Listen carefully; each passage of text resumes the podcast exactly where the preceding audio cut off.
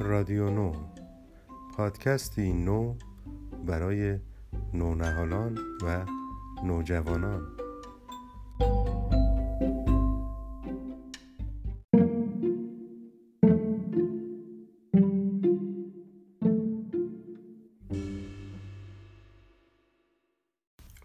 سلام. من داریوش بهرانی هستم.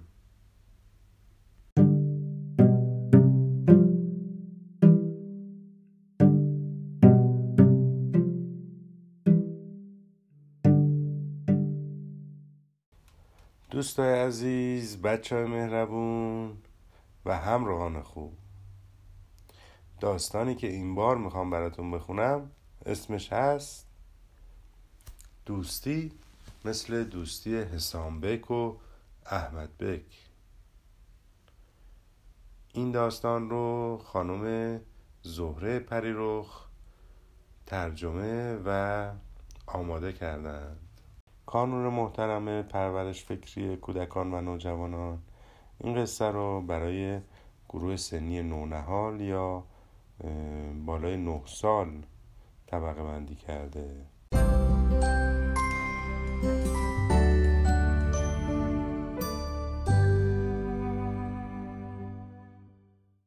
یکی بود یکی نبود. غیر از خدا هیچ کس نبود. کوهی بود دشتی بود دهکده ای بود. توی این دهکده دو دوست به نام احمد بک و حسام بک زندگی می‌کردن. اونا با هم دوست بودن اما نه دوستانی خیلی نزدیک. یک روز احمد بک به حسام بک گفت بیا با هم تا پایان زمین بریم و اون چه دیدنی هست ببینیم. حسام بک گفت مگه تو بهترین دوستی نیستی که یک نفر می‌تونه داشته باشه؟ پس هر جا بری منم میام.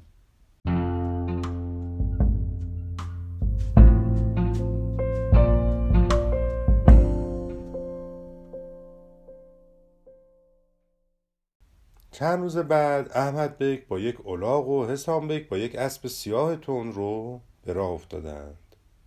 اونا از کوها و دشتها گذشتند تا به مردابی رسیدند. وقتی از مرداب میگذشتند پای الاغ احمد بک شکست. احمد بک گفت من دیگه نمی‌تونم جلوتر بیام باید کنار این مرداب بمونم. حسام بک گفت مگه میشه یک دوست دوستش رو تنها بگذاره و بره؟ هر جا که تو بمونی من هم میمونم. اما احمد بک از این حرف حسام بک زیاد خوشحال نشد. با خودش گفت چرا اون باید اسبی به این خوبی داشته باشه و من الاغی با پای شکسته؟ حتما فردا صبح سوار اسبش میشه و من باید پای پیاده با این الاغ لنگ پشت سرش برم.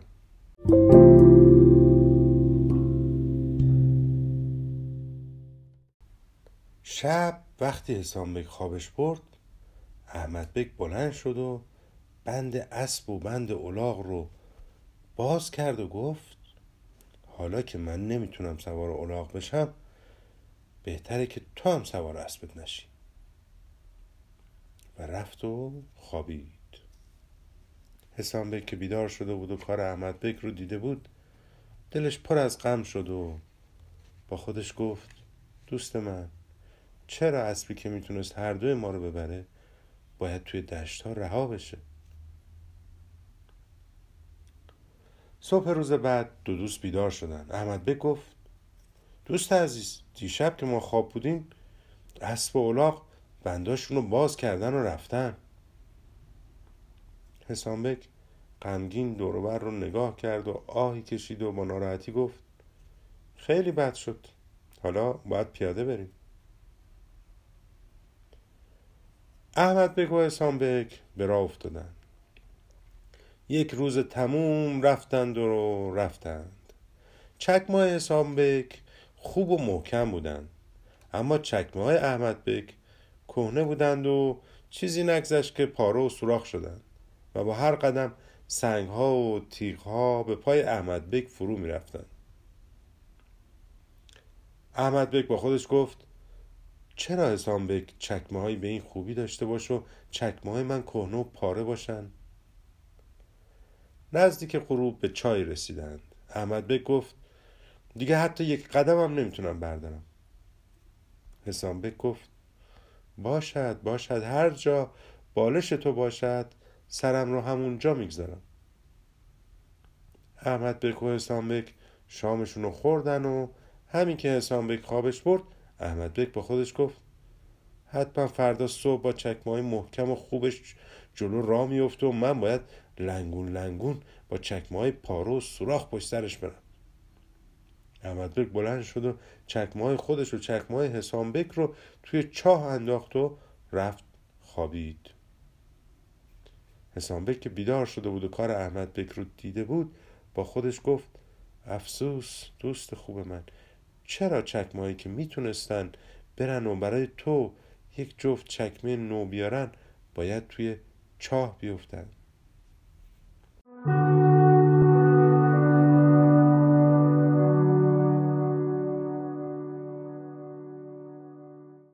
صبح روز بعد احمد بک بیدار شد و فریاد زد. حسام بک بلند شو. دیشب دزدا چکمای ما رو بردن. حسام بک دوروبر رو نگاهی کرد آهی کشید و با ناراحتی گفت خیلی بد شد. یک جفت چکمه خوب. یکی از ما رو به شهر میرسون تا برای دیگری یک جفت چکمه بیاره. حالا هر دو باید بی چکمه راه بریم. احمد بک و حسام بک به راه افتادند. با هر تیغی که به پاشون می‌رفت و با هر سنگی که پاشون رو زخم می‌کرد هر دو آه میکشیدند احمد بک به خاطر چکمه های کهنش و حسام بک به خاطر اینکه یک دوست چکمه های دوستش رو توی چاه انداخته بود. به رودخونه رسیدند. احمد بک گفت چیزی نمونده در گرسنگی بمیرم. دیگه حتی یک قدم هم نمی‌تونم بردارم. شب همینجا بمونیم. این رودخونه پر از ماهی و شکم گرسنه ما خالی. حسام گفت باشد. هر جا قلاب تو به آب بیفتد قلاب من هم به آب میافتد. قلاباشون رو به آب انداختن. اما هر چی صبر کردن نتونستن ماهی بگیرن. خسته شدند و دست از ماهیگیری کشیدند. حسامبک گفت من کمی نون خشک دارم.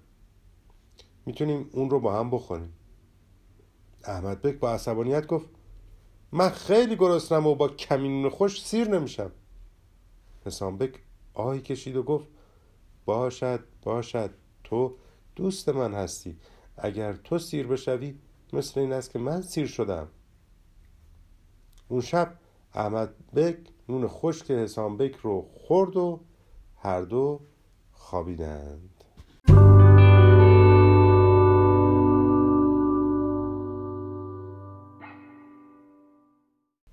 نصف شب احمد بک خواب دید تنها کنار رودخونه ایستاده است. ماهیا از رودخونه بیرون میان از کنار اون میگذرن و به سوی حسام بک میرن. هر بار که احمد بک می‌خواست یکی از ماهیا رو بگیره اونا از دستش فرار می‌کردن. احمد بک گفت آخه چرا؟ من گشنم. اما ماهیا یکی یکی از جلو میگذشتن و اون نمی‌تونست اونا رو بگیره. احمد بک تو ناراحتی از خواب پرید. مدتی نشست و فکر کرد. ناگهان بلند شد و قلاب ماهیگیریش رو برداشت و کنار رودخونه رفت. می‌دونست این بار می‌تونه ماهی بگیره. قلابش رو به آب انداخت. چیزی نگذشت که چند تا ماهی گرفت. آتشی روشن کرد. ماهی رو کباب کرد و گفت حسام بک حسام بک بیدار شو. این ماهیا به خاطر شکم گرسنه تو به قلاب من افتادن. بلند شو. حسام بک بیدار شد. از تعجب فریادی کشید و گفت تو بهترین دوستی هستی که یک نفر می‌تونه داشته باشه. هر وقت تو بیدار باشی منم بیدارم اون شب حسام بک و احمد بک تا صبح بیدار نشستند و با هم حرف زدند. احمد بک از اسب و الاغی که در صحرا رها کرده بود از چکمهایی که تو چاه انداخته بود و خلاصه همه و همه چیز رو تعریف کرد. وقتی شب رفت و روز اومد اونها همه چیزها رو از فکر و دلشون بیرون کردند صبح زود به راه افتادند و تا آخر زمین رفتند و هرچه دیدنی بود دیدند.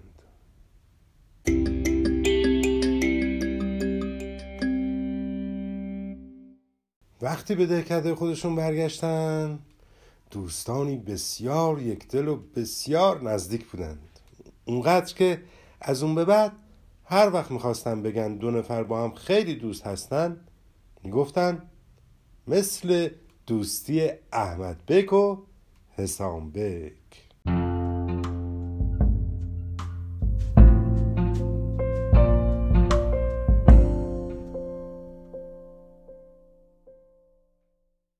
امیدوارم این قصه براتون شیرین بوده باشه و همیشه یادمون باشه که شاید یکی از دلنشین ترین پدیده های عالم دوستی باشه. یه دوستی ساده و صادقانه و صمیمی. همون دوستی که حسام بک و احمد بک به اون رسیدند.